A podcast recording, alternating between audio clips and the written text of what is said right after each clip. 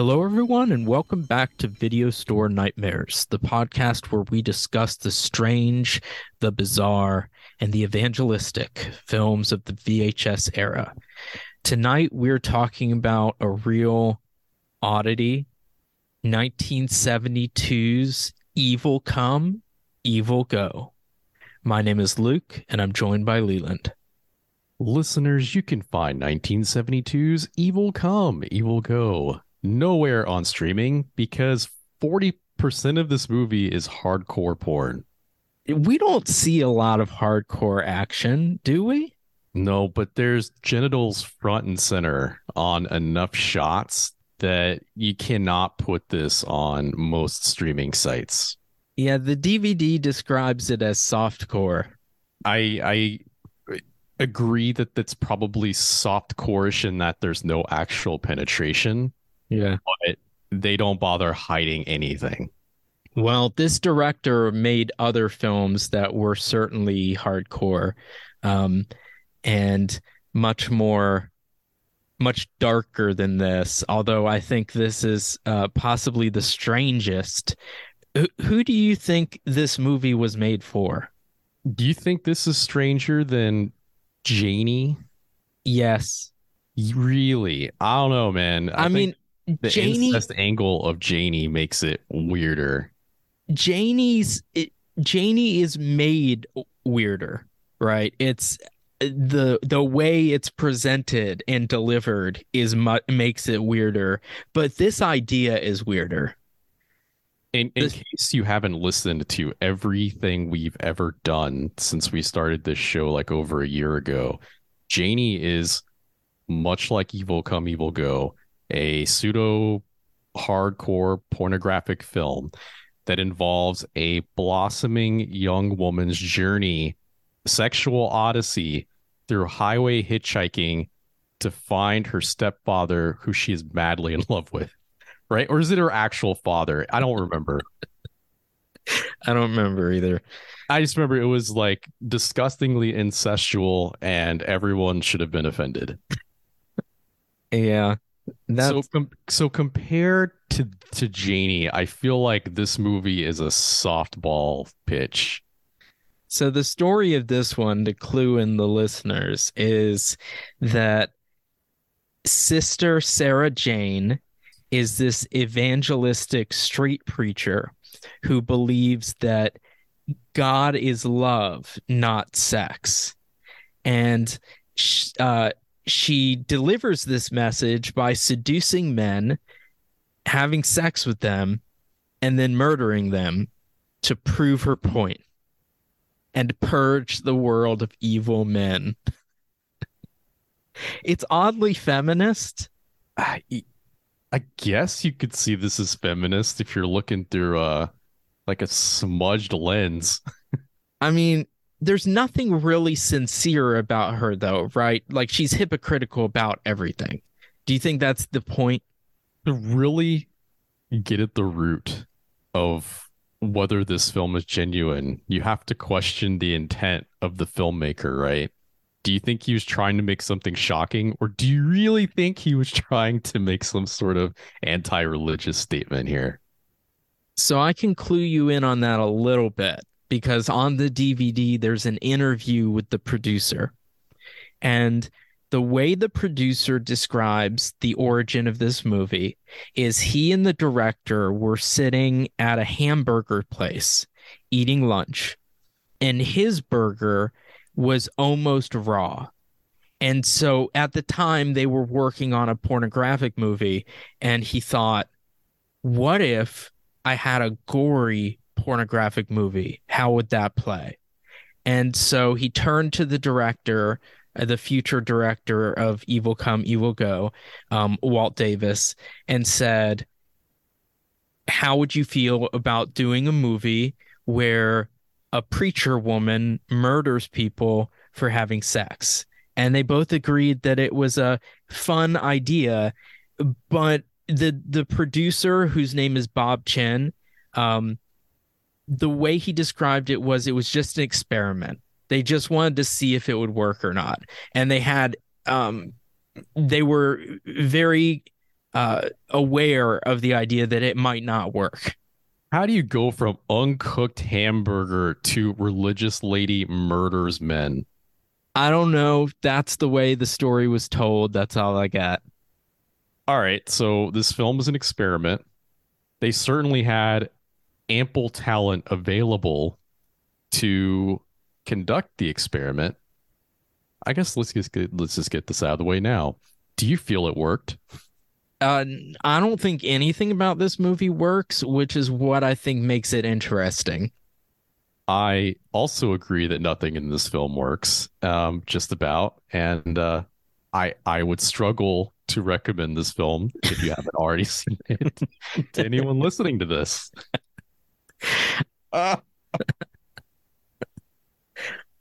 I think it's an interesting uh, mystery, sort of. I don't know who thought this was a good idea. I don't know where the idea truly came from.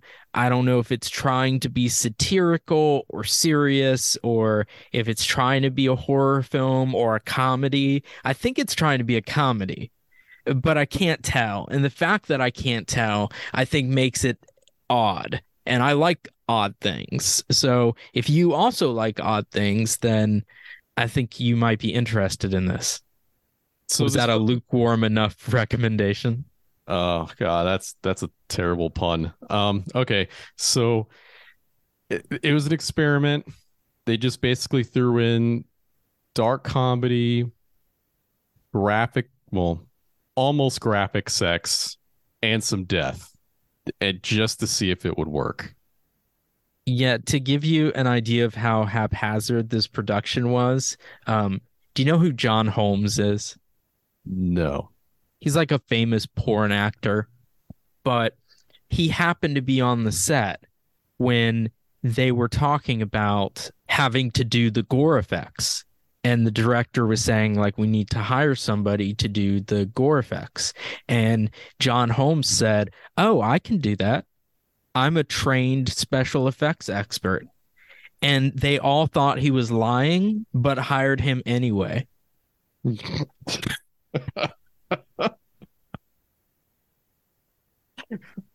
so the cinematography was done by a guy named Manuel Condi, or I guess it's Condi. Um, the the producer on the DVD calls him Manny, but I guess he was just like he owned the equipment that they were renting to film the movie with, and so he just did came on board and did the cinematography. Like, but wow, apparently he shooting a porn. Yeah, I want in. Apparently he he went on to have a, a pretty successful career as a distributor and a producer and a um, cinematographer. So, all right. So for all the bad things we're probably about to to say about this film, um, it's important to note that this film does have some good energy behind it. Like, it looks like everyone involved in the in on scene on camera anyway is having a great time. Yeah, I agree with that.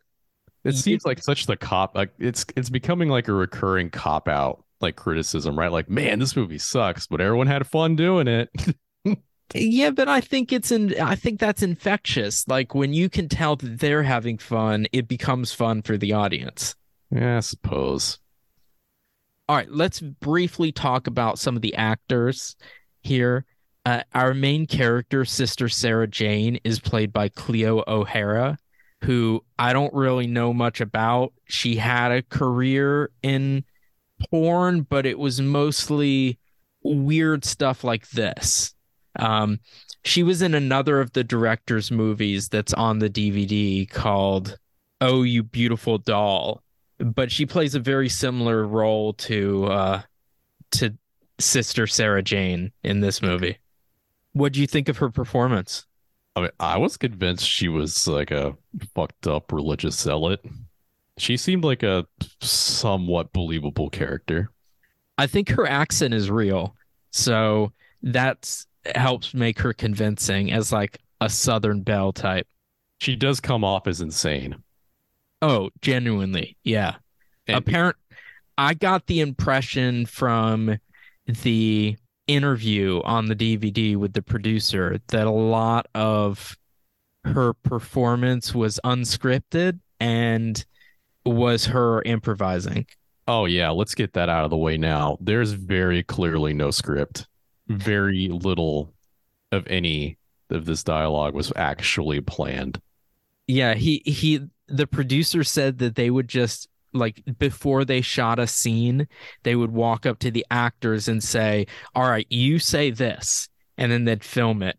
And then they'd turn to the other actor and say, "Okay, now you say this." And they'd film that. and that that's how they got through the whole movie. This movie has quite a few long takes in it.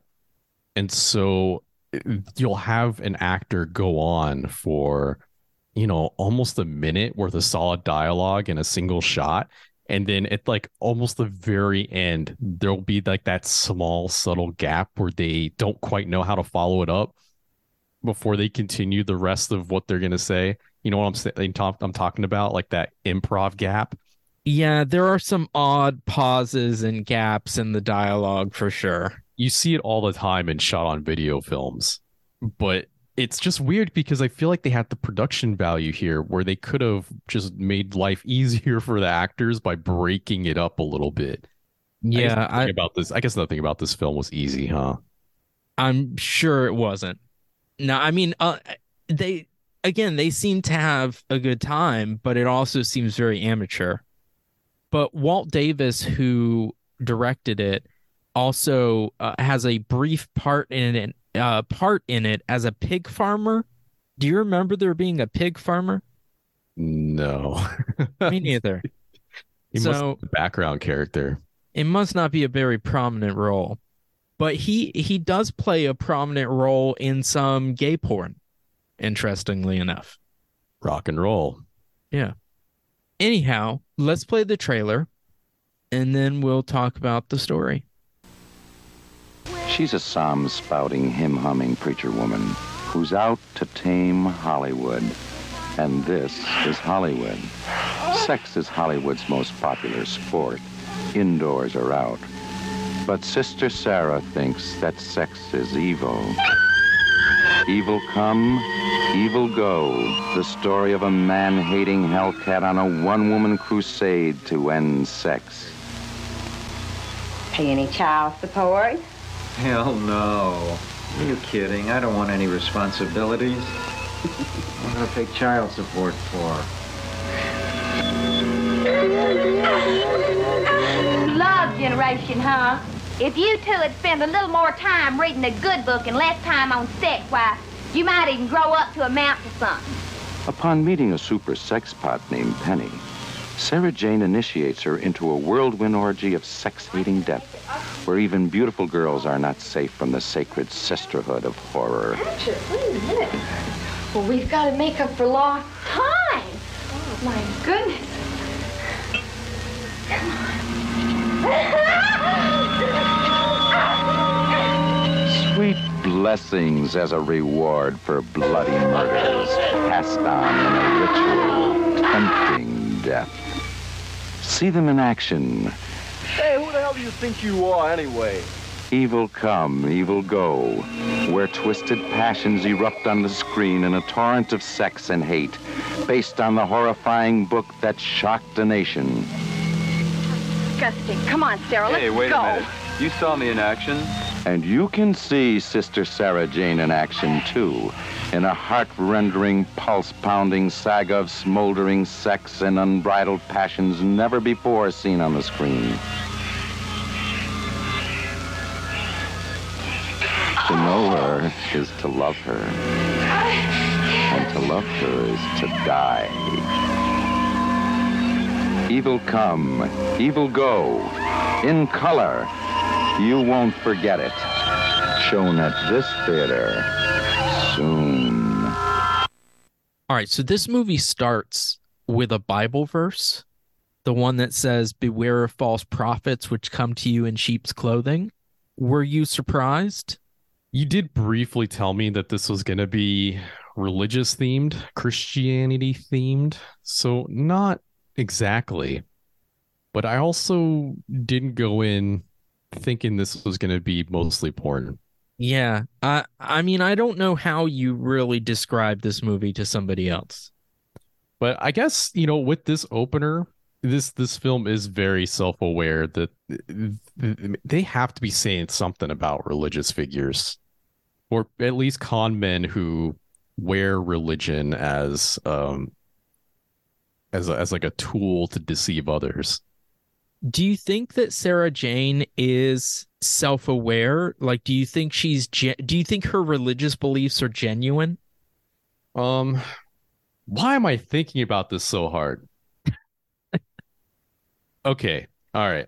First impression is that this woman is clearly insane, not just because she is actively seeking and killing men mid coitus, but because there's a very a brief transitional scene in the first like 15 minutes of the film where she is walking on the beach wearing regular ass shoes in the sand with ocean water constantly washing over her.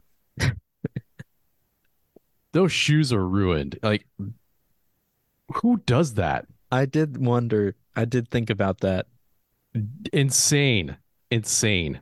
But even I don't if think that did, was actually the director's intent, but that to me was the the the very large red flag. Like she just murdered a man, right? But the the shoes on the beach with the tides washing over her, that was the huge red flag for the rest of the hour of the film, right there. So at first, first impression, she's batshit insane.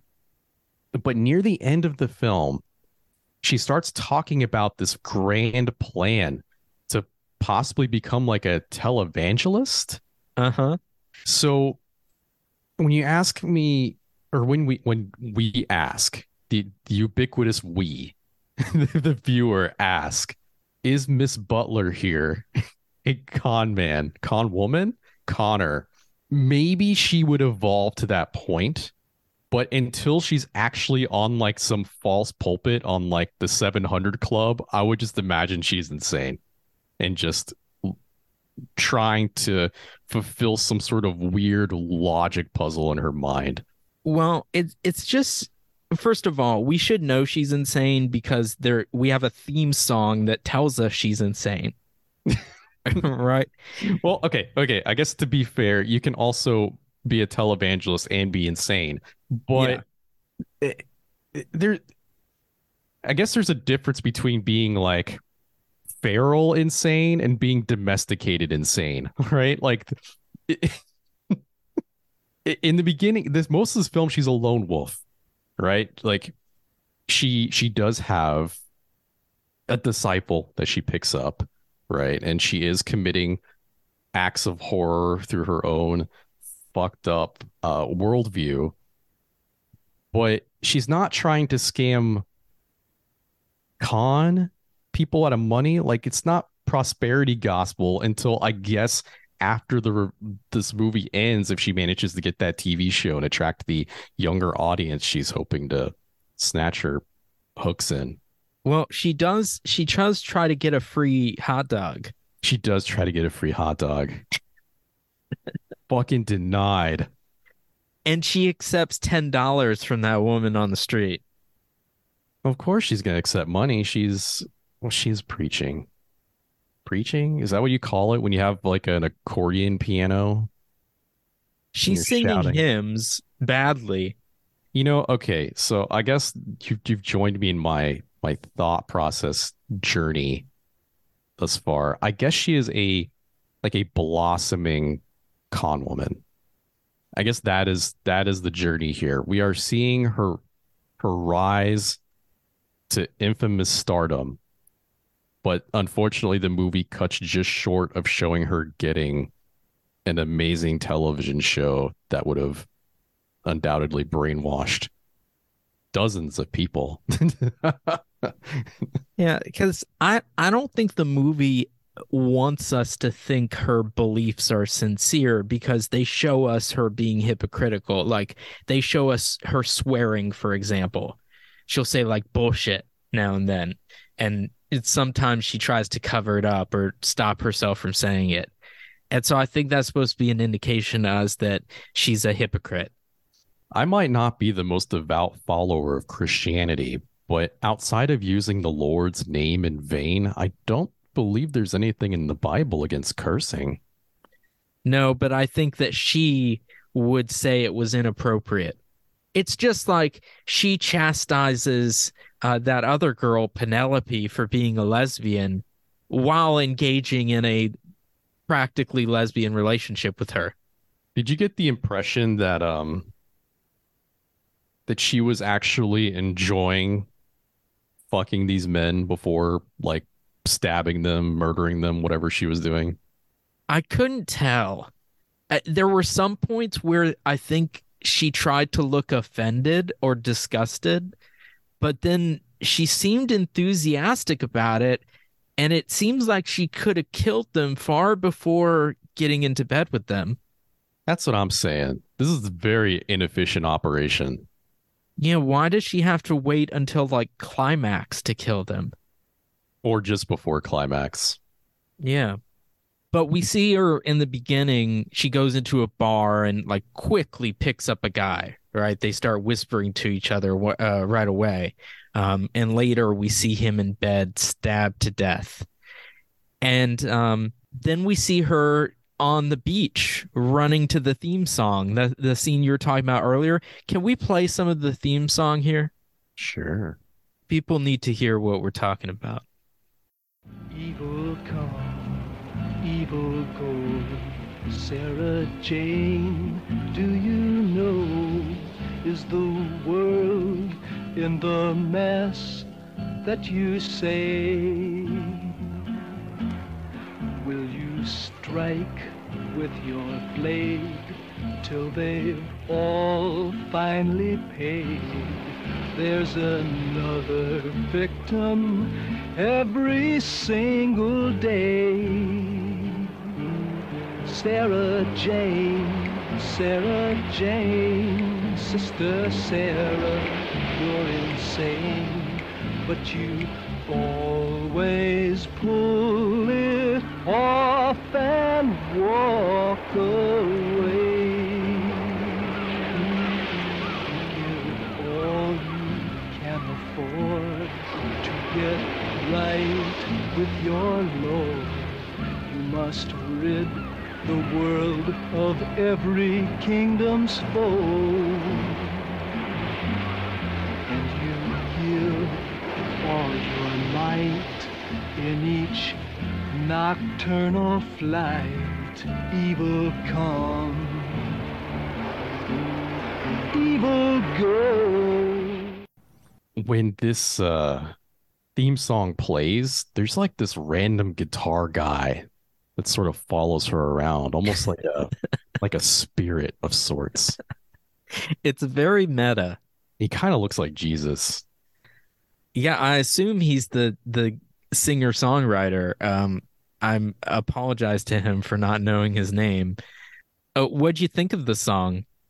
It feels like the the song is a higher quality than the rest of the film. Like it it this sounds like the theme song to like a television show opener. Less appropriate for a film, but I'm glad it's here. Yeah, I, I really like it. It's really catchy. It sticks in my head. Um, I recognize that the lyrics are unbelievably stupid and like on the nose, but it, it's fun. I, I I can't help but like it. Could you imagine if this was a TV show in like the 70s along the style of like Columbo, where you just cut out the hardcore porn, but every episode is about, you know, Sarah Jane just sort of romancing a random like working class or like upper class working man, someone that would be respectable in a community in like half the episodes.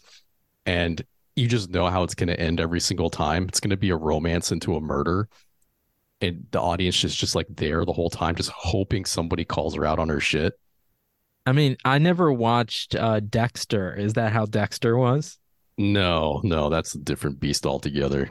Ah, well, Dexter sort of alternated between um, serial killer of the week episodes where he had to do an investigation and uh, like a continuous story for like the season itself.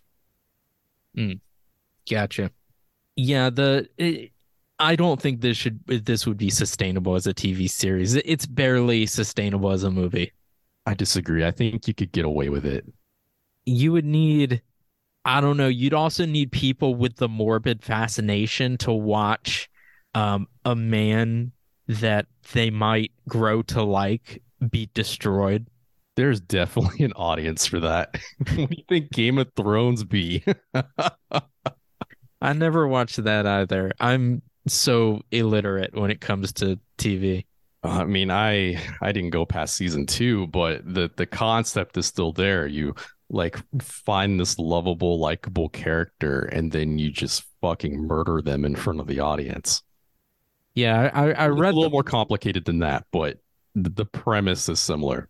I read the first book and had trouble getting into it for that reason. How could they kill Sean Bean in this book? Well, I I want to talk. I want to talk about the second man that uh, we see Sister Sarah Jane kill. This is the guy that is bragging to her in bed about how he gets four or five different chicks a week and love them and leave them is his motto. So I think the key to this guy is that he's probably lying half the time, but the actor can't pull it off. And then the other half of the time is bad writing because no one would ever admit to not paying child support. I know this guy is unbelievably odious. Like he's intentionally offensive, I think. Uh I, maybe they're trying to get us to um empathize with Sarah Jane and like want him to be killed. Like maybe some men are evil, but not all men. Yeah, yeah, he brags. He says, "I've got three or four different kids around this country, but I don't pay any child support." like realistically, you know, a scumbag in this situation would at least probably say, "Yeah, of course, baby, I pay child support." I mean, the- just presumably through with it. presumably you're trying to seduce this person to be in bed with you, but I guess he's so confident he doesn't think he needs to do anything. Uh, at some point, she says something like, uh, "Well, what about if someone gets the best of you?" And he says, "There's no woman smart enough to get the best of me." yeah, he's he's an awful character. Is this the vaguely feminist part you're referring to? Yeah.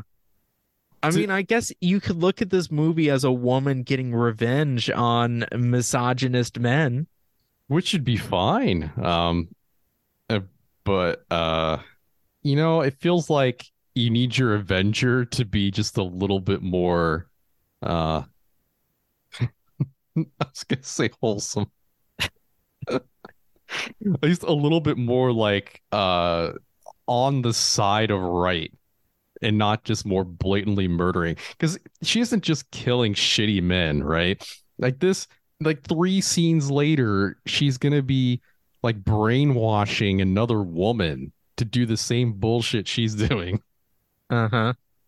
that's doesn't seem very feminist to manipulate other women No, I definitely don't think she's a feminist character. I, I guess I could see someone trying to sell this as a feminist film, but I'm not buying. I'm not. I'm not saying I agree. this could have had a fem a, a real feminist twist to it. Perhaps it's more refreshing that it didn't, just because we've we've seen that before. Yeah, I mean, I, guess you could compare it to like a rape or revenge film, which I I don't like those films. I I can't watch them. They're just it's too uncomfortable for me. Um, but in this film, it, it's interesting because we can't really sympathize with the main character. Right. In those rape revenge films, we empathize with the main character. That's part of what makes it so painful to watch. Um, but in this case, there's no one to empathize with because our main character is the villain. That's not to say that you necessarily need uh, sexual battery in order to create a good revenge story for a woman or, or create some kind of like pro feminist, like, you know, crime against men story that's that's effective. I mean, just look at Switchblade Sisters, right? Yeah, no, I, I totally agree. I, I'm just trying to think of what else you would compare this to, like what would be in a similar genre. And I don't know. There's not really anything. I'm aware there's a whole subgenre of films in the 70s of porn films trying to integrate actual plots with all the sleaze.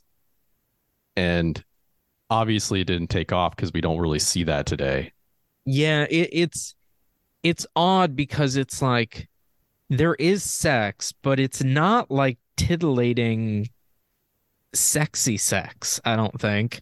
And it's combined with horror and satirical elements that are either offensive or frightening or disturbing like things that don't go with the erotica. So it's just it, it makes you wonder like who is this movie for? I do honestly feel that this movie could have been better if they sort of dropped the wayside the need to make every other scene pornographic and just focused more on like the weird parts with like, you know, guitar Jesus following this weird ass uh this weird ass serial killer woman. Like you could have definitely made her into a fully developed character.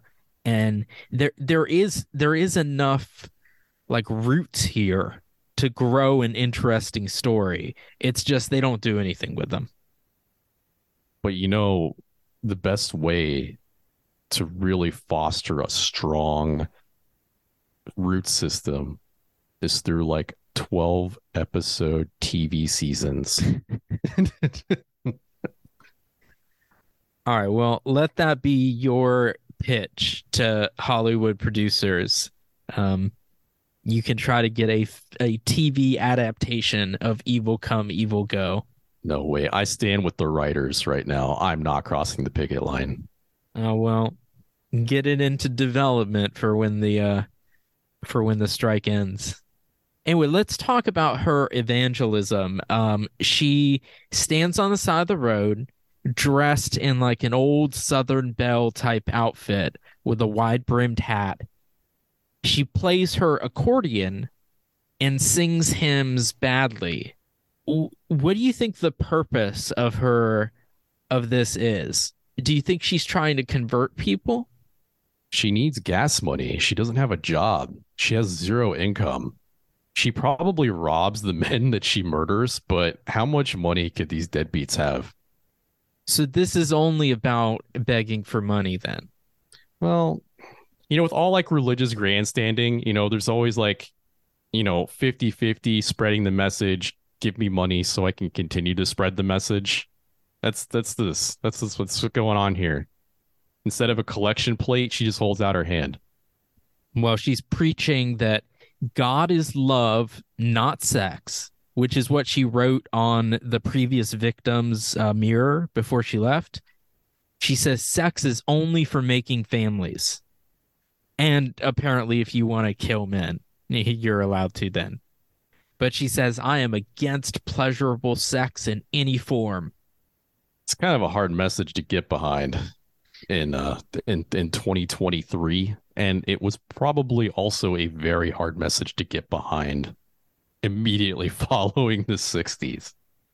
Well, she she yells a few times at people who I guess she perceives as hippies, and she says something like, it's uh you know free love is actually free sex she says things like that most people react to her the way they should by ignoring her except for this new character yeah she meets a woman uh penelope or penny for short who gives her some money on the street and later when her car dies she offers her a ride but this might be the most gullible character I've ever seen in a movie.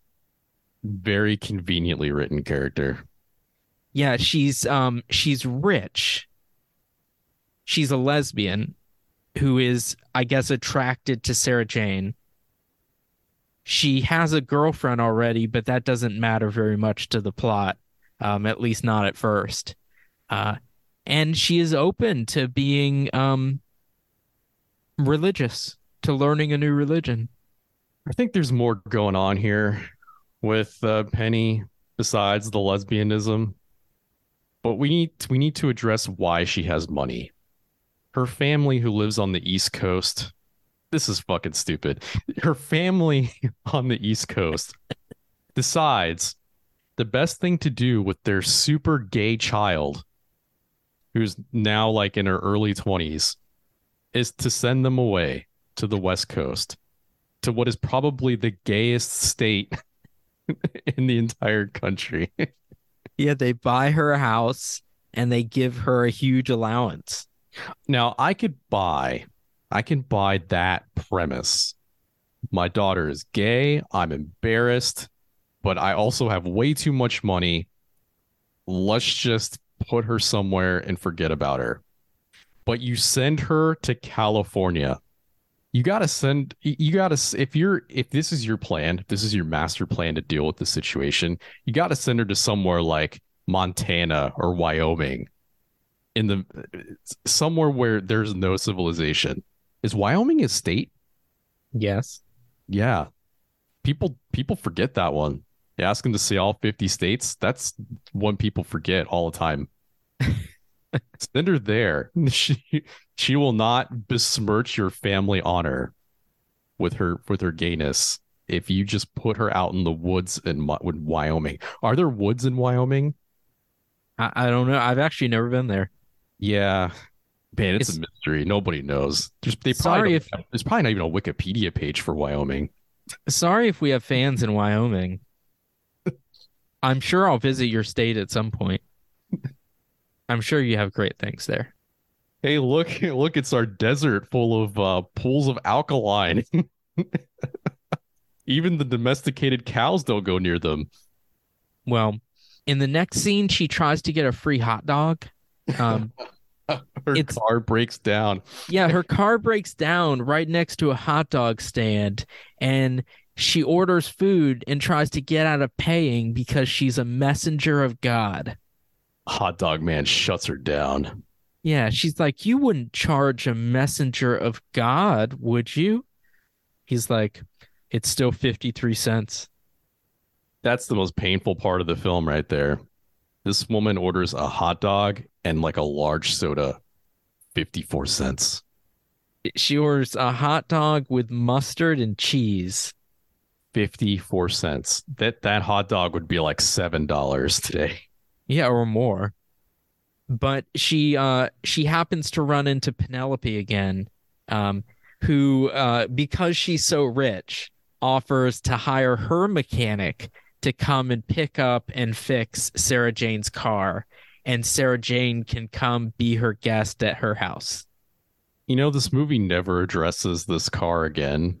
I just like to think that it sat there in front of this hot dog stand for the entirety of the film and beyond. It might still be there to this day. Yeah, that's true. They never do bring it up again. But she's a very careless person. Like when she stands up to leave the restaurant, she leaves her food and drink spilled on the table for the next guy to look at.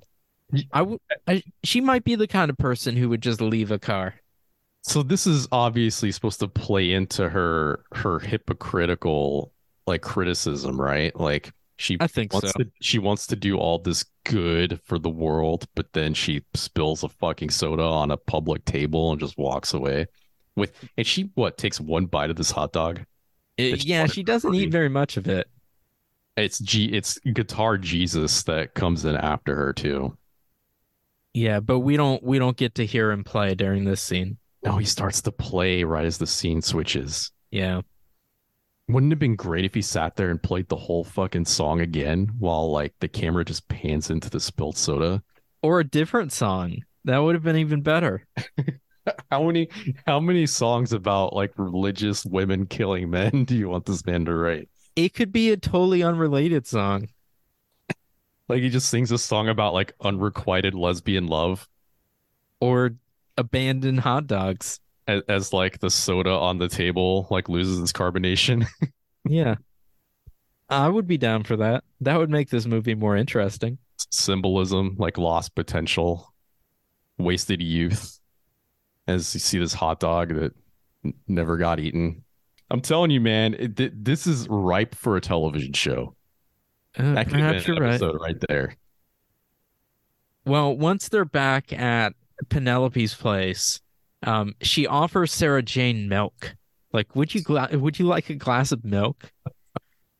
But Sarah Jane says she wants something stronger, like scotch, because even in the Bible they used wine for medicinal purposes.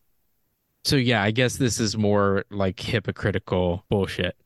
Well, there's nothing in the Bible against drinking. Uh, there's plenty of parts where um Excess, sure, but Yeah. just one drink. Come on. yeah, uh, Jesus did drink wine. Man's blood is wine, right? But I have a feeling that if she was out on the, the street corner, Sarah Jane would be preaching against drinking. But speaking of uh, of people who are insane, um, I think Penny is not all there too.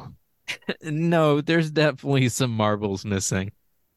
She shows uh, Sarah Jane this really old altar, and Sarah Jane is like, I saw it in my vision. And then she has um she has Penny kneel. You are here to take the vows of secrecy and obedience to Sister Sarah's sacred order of the Sisters of Complete Subjugation. Yes. Oh, yes. You will do whatever you're told. You will help me rid this world of pleasurable sex and evil men. Yes. Yes. I will, Sister Sarah. You are my first disciple. You will wear this ring.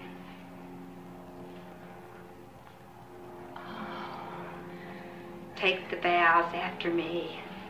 Sisters of complete subjugation.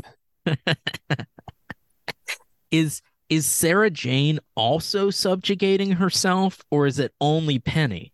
Nope, it's only Penny. Only the underlings. Right. The thing about this this like cult, if that's what it is, is normally with a cult, you have a really charismatic leader, right? And if I'm watching one of those documentaries or something, I'm usually saying like, well, this is crazy, but I can see how given time and isolation and the right person, you could be convinced that this was real. Penny doesn't take any of that. She's eh, on board right away. We should mention that Penny is a landlord. Oh yeah, she has tenants. this this is who owns passive income in the United States. It hasn't changed since the 70s. But I don't know who would agree to such a vow. I promise to do whatever you tell me without question.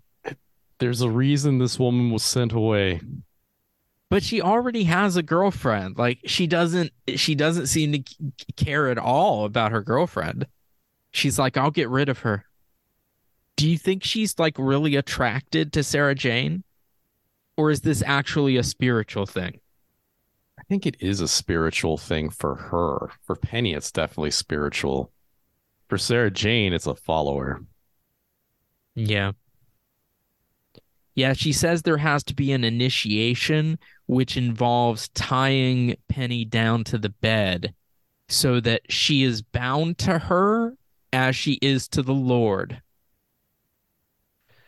So she blindfold, blindfolds her and ties her down while singing hymns.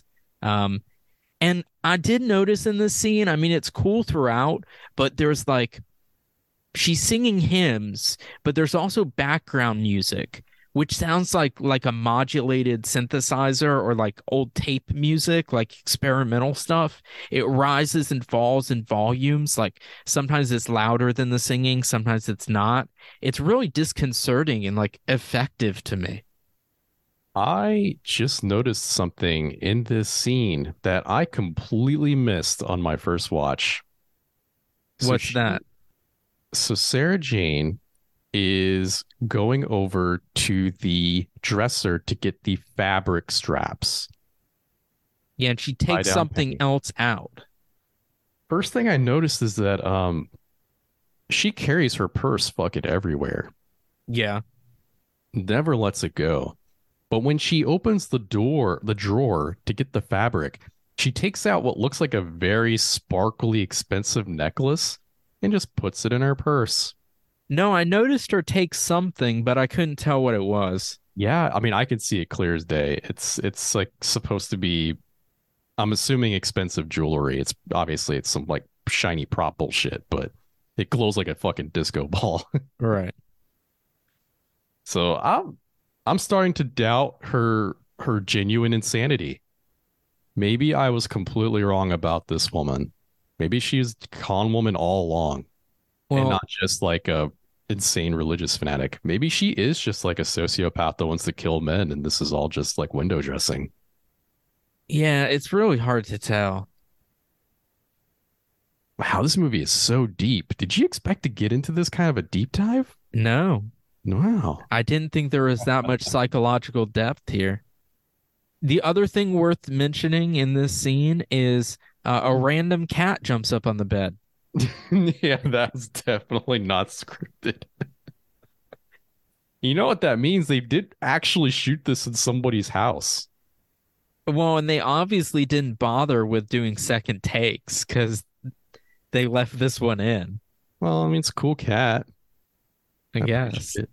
Did you think it was jarring that um, you know, there's like one moment where you know Penny is getting tied down, fully clothed, and then there's just one shot, and suddenly, bam, she's like open shirt, topless. Well, we see we see uh Sarah Jane cutting off her underwear, so I just assume she cut off everything else too. If they filmed that, it is not included in the movie. No, we don't see it. But Sarah Jane does say uh, that she has to tell her about all the men she's killed. It's her mission to kill evil men, and you will help me, she says. Um, and uh, uh, Penny is remarkably agreeable. How can someone so wise lead her astray? right she says she says i have this strange compulsion to obey you That's just making it too easy. And then I couldn't figure out if Sarah Jane was interested in her sexually because she says, Do you have any girlfriends? And I didn't know if she was saying because she might be jealous or if she was saying because her religion would look down upon it. Um, I couldn't tell which. But regardless, uh, Penny says, Just one, but I'll get rid of her. She's obviously a manipulative con artist, so I think she's just trying to figure out what kind of social ties Penny has to make sure complications are reduced. Yeah, well, the first thing she says when Penny's girlfriend eventually shows up is she's like, No, don't let her in. She'll undo all of the progress I've made. Some of the writing's a little too on the nose, huh? Uh, yeah. yeah, it's not the best uh, written film. I mean, it might not have been written at all. oh god, that's a, that's a good point. So what But- exactly is this initiation, right? She ties down Penny, blindfolds her, and then rubs her body with a s- the, the flat end of a switchblade, cutting off her underwear, and then what pretends to like ritualistically stab her. But how would Penny know she's blindfolded? Yeah, well, it's only it only matters in the eyes of God. So of course, right as the blade comes down, we're greeted to uh, like biblical scripture that's framed on the wall. Yeah, so obviously Penny already had an interest in scripture.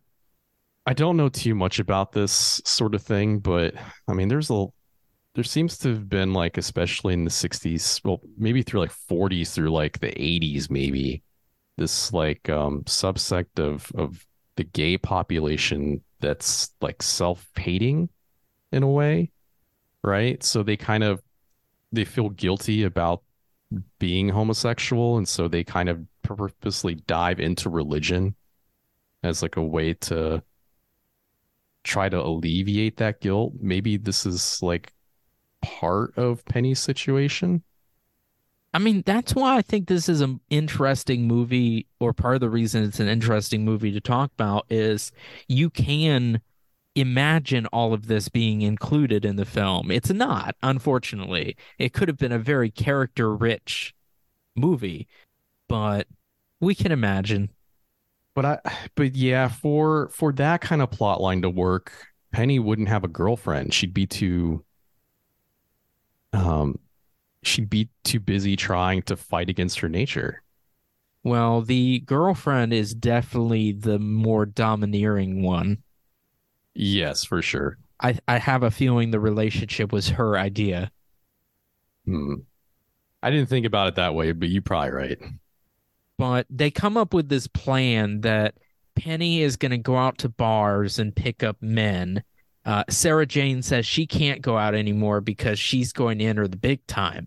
She wants a TV show, and so she needs to make sure that her face is not recognizable.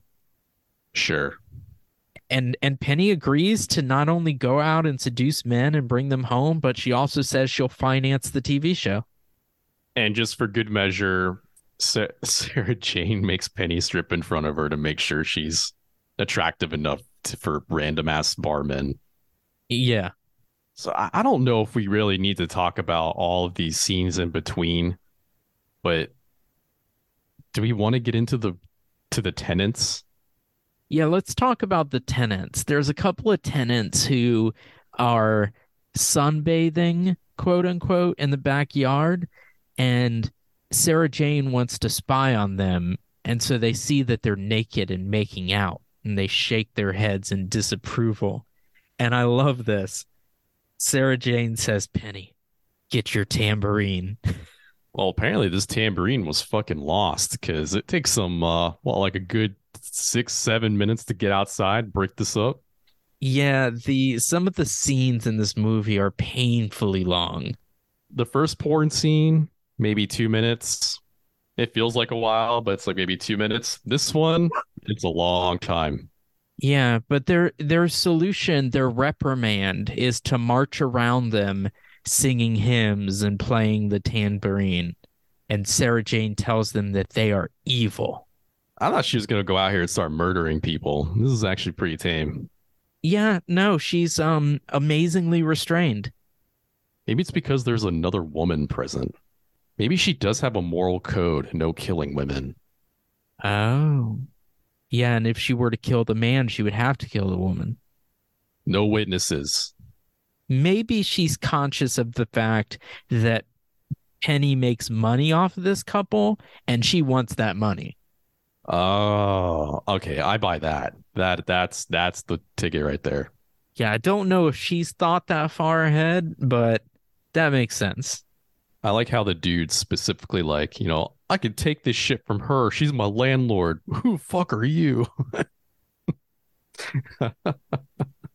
yeah, we don't but then the landlord gets in on it and he immediately deflates and leaves. Oh, yeah. No.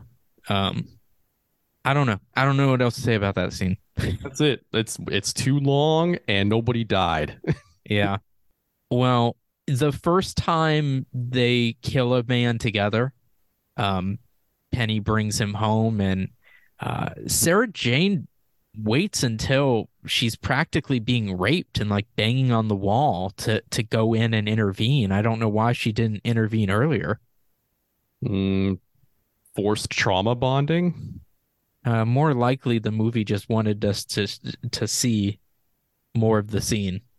Okay, I mean, yes, okay, that, but like within the the grand scope of the cinematic universe of Evil Come Evil Go, uh, I'd imagine this could be perceived as like some sort of uh, additional manipulation technique.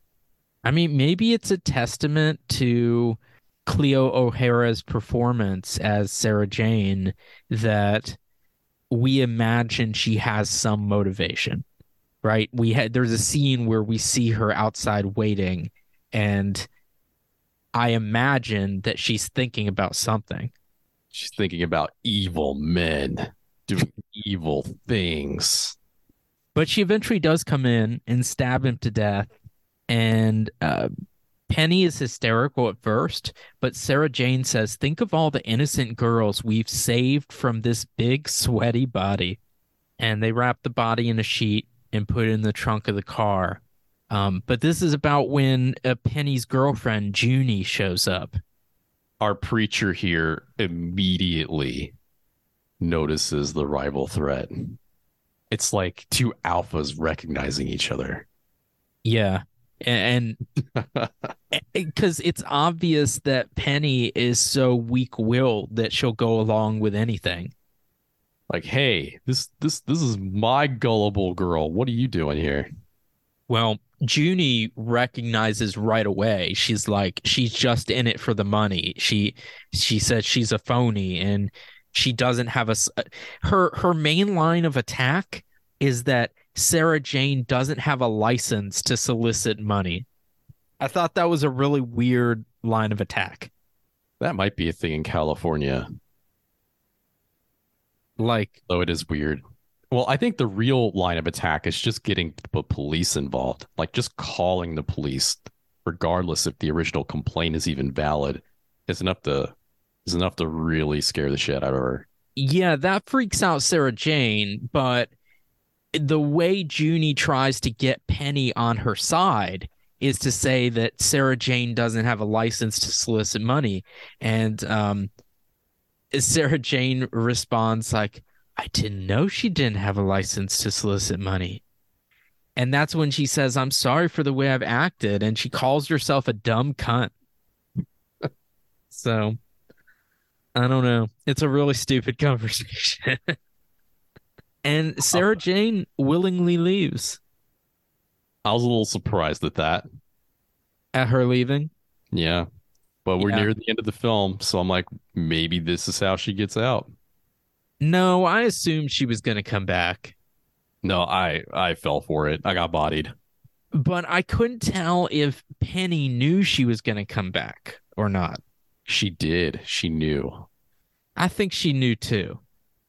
And that was that was the big surprise for me was that Penny was in on it. Because when, you know, uh, Junie and uh, Penny start to have sex, and that's when. Makeup. They need to have g- glorious lesbian makeup sex so that the audience gets their big reward for sitting through this hour long film. Well, This is the cli- This is the real climax right here. yeah, you think so? Yep. This That's how the filmmakers thought of it. That is exactly how the filmmakers thought of it.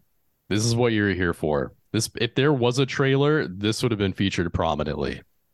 All Oh. 20 seconds of it. while they're while they're having sex, uh, Sarah Jane sneaks back into the house and she takes off her hair scarf and uses it to strangle Junie. So yeah, actually no no moral code about killing other women. No. Uh it- well, sometimes you have to. Or maybe it's because she's a woman attracted to other women. Yeah, that's kind of like a evil man, right? Yeah, maybe maybe lesbians are an exception to the rule. Unless you can like break them in as followers. Right. Well, it's really anticlimactic, but while they're dumping the bodies in the forest, uh, this other couple shows up there to have sex. And after the woman leaves, the guy catches them and recognizes them from as being the street preachers. Um, so I think the audience is supposed to think like, "Oh, damn, they're caught," right? I are we not going to mention the fact that the movie takes great lengths to to tell the audience that these this couple's in the woods because of uh they're having an affair? Yeah, I mean, I don't know how relevant that is to the story, but we do hear about it. Constantly. That's like the entire thing they talk about. And apparently, the guy is not that loyal to either his main partner or the woman he's cheating with because he voluntarily goes off with Penny and Sarah Jane at the end. Presumably to get murdered. Right. And we get to hear the theme song again. And we see uh, the guy with the guitar following them. It feels like they just kind of ran out of ideas. Said roll credits. It, it's very anticlimactic. Like I think it would have been a more satisfying ending if they got caught. It would have been a more satisfying ending if they just put the girlfriend's death as the end of the film. yeah, they could have done that. Uh, I, I mean, I'm not saying it would have been significantly more satisfying, but it would have been better than ending on this note. In in some ways, this feels like an attempt at a John Waters movie. I mean, John Waters wasn't really a thing yet. Um, or no, when did this movie come out? 72. 72. Okay, so yeah. Um, let's see. When did Mondo Trasho come out? 69. So, but Pink Flamingos wouldn't have been a few years later. Um, this was around the same time that John Waters was starting out, and you can see like similar sensibilities. But I think this John Waters had a very unique and uh, he was very certain of what his vision was, uh, what his voice was, right? And I don't think the filmmakers behind this film thought all that much about it not because of a lack of discipline. They just were really winging it. I mean, they these plan. they didn't plan right. These are guys who usually make porn films, and they came up with an idea over a raw hamburger, and were like, "Gee, what if we made a film like this?" And then they just shot it. so, I just don't think uh, if you don't have to work hard to make something, then you often don't make as good of a product. Anyway, you want to give final thoughts and a rating out of four? If you haven't seen this movie, and you just listened to this episode, you probably just made this movie sound way fucking better than it actually be. As a movie, uh, you know, out runtime of like an hour, 14 minutes, it feels like there's just so much missing that that could have made this film just a little bit more elevated, maybe to like a cult classic status potentially. But there's just too much time dedicated to, to the porn. Not enough of the characters are fleshed out. The potential is definitely there. As a film, I'm not really impressed. As a potential TV pilot, you got my you got me interested. Maybe we can turn flesh this out into something but I think this movie is just held back too much by by what's missing here. I I really appreciate the performance put on by our main actress and Penny, but I'm gonna I'm gonna go with one star here because I at least enjoyed watching this more than the child. Would you give the child a half? Half star, yeah. Yeah. Half stars for like when people just show up to work. the attendance star. Yes. Well, I think this movie deserves more than an attendance star. Um, I I think it's an interesting specimen, right? It's an oddity. And if you like curiosities just for the sake of curiosity, then you might like this. We've got evangelical Christianity portrayed in a satirical, like hypocritical light combined with porn, combined with a slasher movie, and I'm not sure what it's trying to be. And then on top of all that, we've got a hippie folk theme song, which somehow makes it all better. I don't know. You know, people talk about movies like Troll 2 being random, like having like being out of left field. It, this movie is that. Um, and it's I think it's interesting for that reason, but it's not a good movie. Um, it's it's horribly written or improvised. Uh, the performances are surprisingly good for what it is and entertaining. Um, and I like the the basic concept. I think it could be interesting. There's a lot of psychological depths that could be plumbed, but they're not. Um, so it's you know we can't judge it because it's not on the screen. Um, I'm gonna give it one and a half. Extra half star for the theme song.